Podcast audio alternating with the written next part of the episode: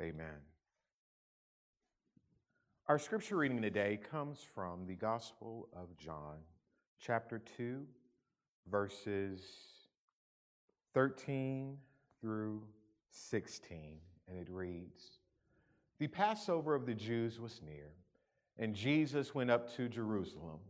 In the temple, he found people selling cattle, sheep, and doves, and the money changers seated at their tables. Making a whip of cords, he drove all of them out of the temple, both the sheep and the cattle. He also poured out the coins of the money changers and overturned their tables. He told those who were selling the doves, Take these things out of here. Stop making my father's house a marketplace. The word of God for the people of God. Most gracious God, Lord, we thank you for another opportunity to be here. Lord, I ask that you would speak to our hearts and our minds like never before and help us because we need it. In Jesus' name, amen. A well known quote I, I, kept coming to this week, and it says Everyone in the church isn't a follower of Christ, everyone in jail isn't a criminal, and everyone in your face isn't your friend. I, I think we can all relate to that, those people that have been in our faces that were not our friends. Those people that were always around, but seem to always just be gathering information to give to somebody else. I, think we can relate to those people in our lives that, that, that, that we thought were our friends, but we found out talked bad about us behind our back and gossiped in such a way. I see I have an amen over here. I think we can, can, can look at these things and, and, and, and really see those people that we always seem to be there for, but could never seem to be there for us. Everyone in your face is not your friend. I almost want to come give you a hug right now. I think we can relate to the, the fact that everyone in jail is not a criminal. I, I have a, a gentleman that I've talked to, I've had the great privilege of, uh, of, of, hearing him speak and being in class with him in seminary, Reverend Burton, who was incarcerated for 25 years of his life, only to be uh, let go because they realized when he said he didn't do it that he actually didn't do it.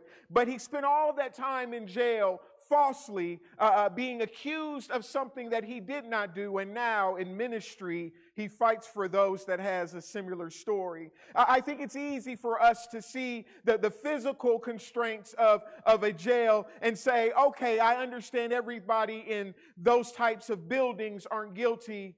But I think we also need to look at the fact that some people are imprisoned in their minds imprisoned in their emotions, imprisoned in a way that we don't see as they walk up and down the streets, imprisoned because of what somebody said, imprisoned because of what somebody did, imprisoned by the thoughts that somebody else planted through manipulation and abuse. You see, they, even though they are in jail, aren't necessarily guilty either. Now, this is the hard one. everybody in the church isn't a follower of Christ. It is unfortunate that some people are in the church for power and some people are in the church for profit. And, and quite frankly, that very statement brings us to our scripture today. Today, we find that Jesus uh, uh, was, was headed down, excuse me, up to Jerusalem for the Passover. And when he got to the temple, he found those that were selling oxen and sheep and doves and money changers seated at the tables.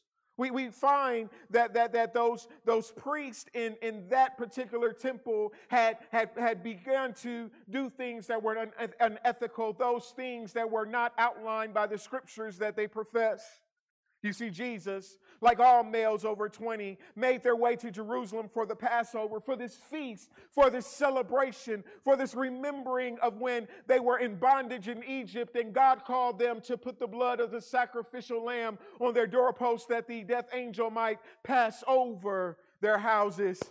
It's a celebration of that night before freedom that they experienced. It was a, a, a monumental time. It was a feast. It was a celebration. It was a time to worship the Most High God. Theologians say thousands and some say millions packed into Jerusalem during this time to celebrate, to worship, and to sacrifice in the temple. But when Jesus arrived, he found these, these money changers, he found these animals for sale, all in the outer courts. Now, the money changers, uh, we can kind of understand their function because you had to pay your temple tax. And the temple tax you couldn't pay with, with currency from anywhere else because it had a man's head on it, and that was blasphemous in the temple. So, so you had to change your currency to a temple currency so that you could pay your temple tax. Now, the problem is, and since they knew you had to come, and since they knew you had to pay, and since they knew you had to exchange your currency, the fees for this exchange were ridiculous. These fees for these exchange were unfair. This fee for exchange was exorbitant. Now we know that they came to worship, and part of the worship was sacrifice, and so selling of animals was not also not uh, uh, unusual. because you had to bring a sacrifice that was unblemished. And if you brought a sacrifice several hundred miles, it probably wouldn't be at its best when you got there. The problem is that, that you could buy a dove outside the temple walls for a nickel, says one theologian, but inside the temple walls, it will cost you about $4. That is a big difference. Wouldn't you agree? That is a big difference. And so the, the, the, people were being taken advantage of. And, and the thing about it is, you could buy that nickel dove outside, but the priest had the ability to say, that is not acceptable. And so it was uh, uh, uh, reasonable, I use that term loosely, to buy from the approved vendor within the temple walls, which meant that you still didn't have a choice because what you brought was not going to be good enough if it didn't produce profit for those in power. It was so bad that some theologians refer to, uh, uh, refer to that spot in the temple during that time as the bazaar of the high priest. You see, when Jesus walked into the temple, he realized this is not about worship. This is about profit. This isn't about the, the, the remembrance. This is about personal gain. This is not about the, the people of God worshiping God. This is about those in power seeking profit. And he became angry angry because people were being taken advantage of, angry because the priests themselves had been corrupted, angry because worship was affected. You see, the outer courts of the temple were also known as the courts of the Gentiles. It was where they worshiped. But how can you worship with people yelling and changing money here and, and people over here trying to sell you doves? How can you worship with all of these other things happening that weren't supposed to be? Jesus comes in and says, How dare you? How dare you? You see, Jesus had a heart for the people. Jesus had a heart for worship. Jesus had the proper intent of what this was supposed to be for. He, he, he, he had the proper intent of what the Passover celebration and worship was supposed to look like. Jesus was angry. Now, Jesus, this isn't the only time in Scripture that Jesus is recorded being angry. There's another time where you find that he is asking, Is it okay to heal a man with a withered hand on the Sabbath? And he, the scripture says, With anger, he looks on them and says, Excuse me, uh, uh, reach out your hand, stretch forth your hand, and he heals them. You see, Jesus was not recorded in scripture as being angry because traffic was bad. He wasn't recorded as being angry because money was funny. He wasn't recorded as being angry because somebody said the wrong thing and hurt his feelings. But when people were not treated right, when there was injustice, when the things and the people of God was mishandled, Jesus got angry. The scripture says, and he made a scourge of cords and drove them out of the temple with the sheep and the oxen, and he poured out the coins of the money changers and overturned their tables And, and to those who were selling the doves, he said, Take these things away. Stop making my father's house a place of business. Stop making my father's house a house of trade. Stop. Stop making this about what it's not supposed to be about. Stop because it's supposed to be a house of worship. It's supposed to be a house of prayer. It's not supposed to be a house of personal profit. In Matthew, it says it this way Stop making my father's house a den of thieves. Uh, uh, uh, if you look at the words and how they are properly defined, a den of thieves, it refers to a place where criminals are free to operate without recourse and without consequence. Stop it. How dare you? You see, in the face of wrong, Jesus stood up. Jesus said no, and Jesus acted for change. In the season of Lent, we have, as, as the Village United Methodist Church, as a village, we have decided that we will spend this time trying to figure out how to connect more with God. In this case, in this scripture, I believe that God is showing us how to connect with Him righteously, how to stand up for what is morally right, how to fight for those that feel powerless, how to be His hands and His feet. And looking on the internet earlier this week, I found a story in, entitled Speak Up, It Can Change the World.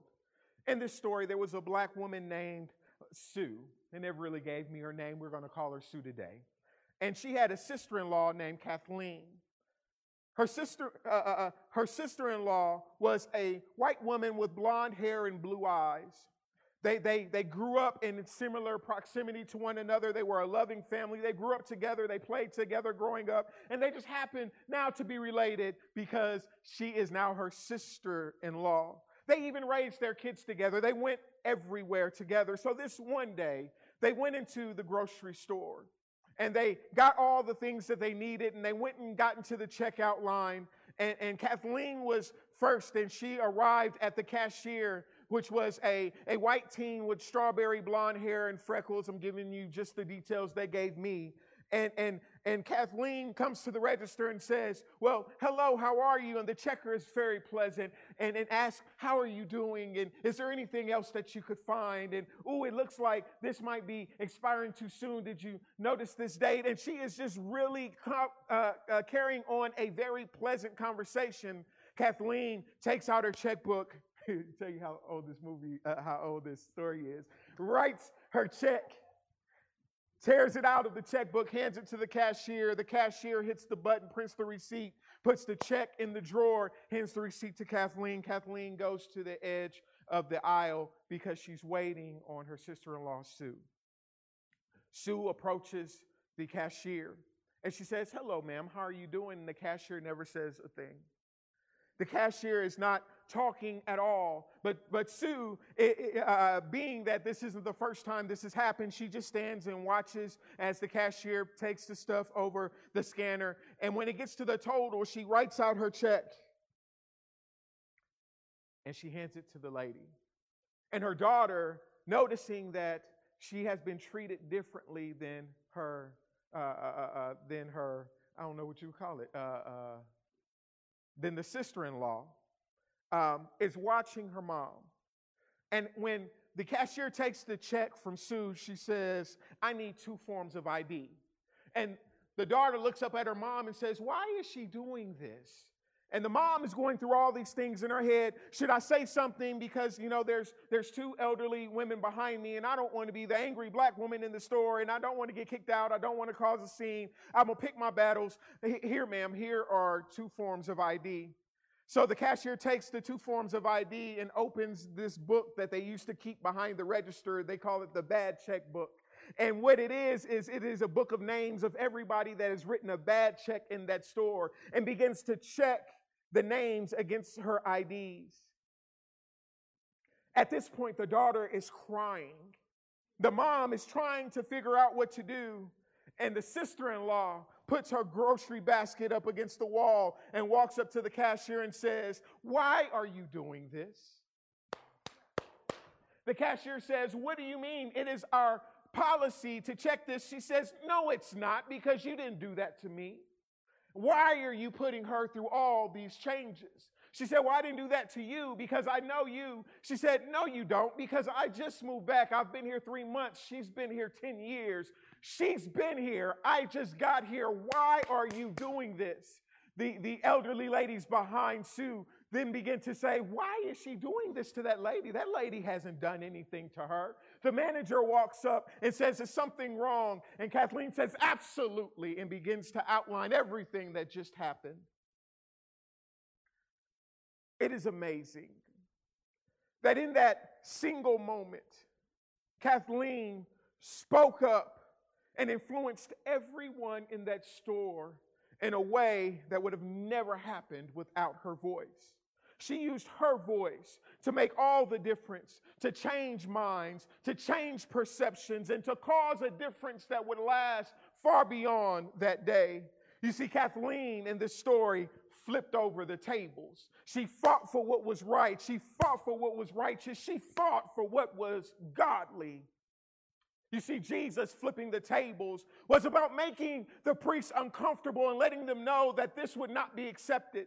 They didn't ask in the scripture, if you notice, why are you doing this? Because they knew they were wrong.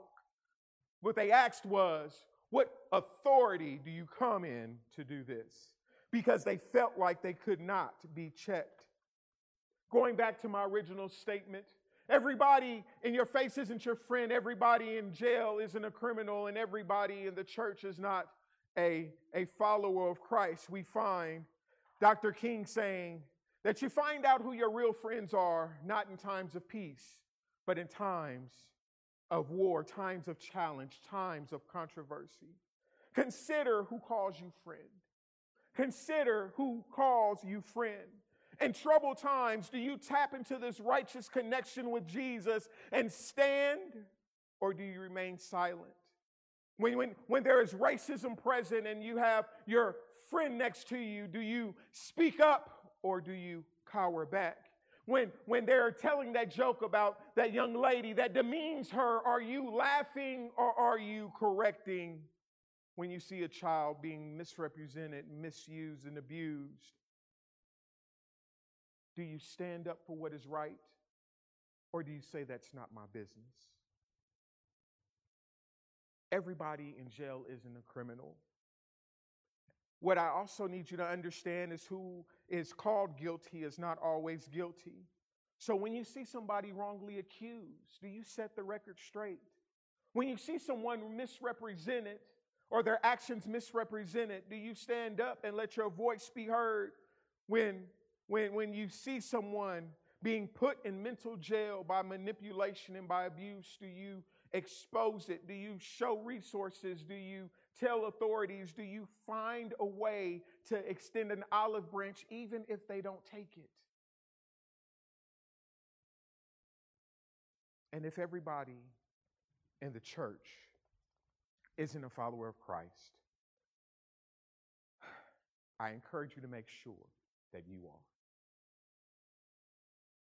When you act, when you speak, when you show up, ask this question Is what I am doing acceptable in God's sight? Is what I am saying and doing building the kingdom of God as He, as God has designed? Am I acting as an ambassador of Christ? Can, can they see the light of Jesus in me, or is Jesus, would Jesus be flipping the tables based on what I am saying and doing? You see, in righteous connection with Jesus, as the hands and feet for Jesus, as an example of Jesus' love, are you a friend or are you a foe?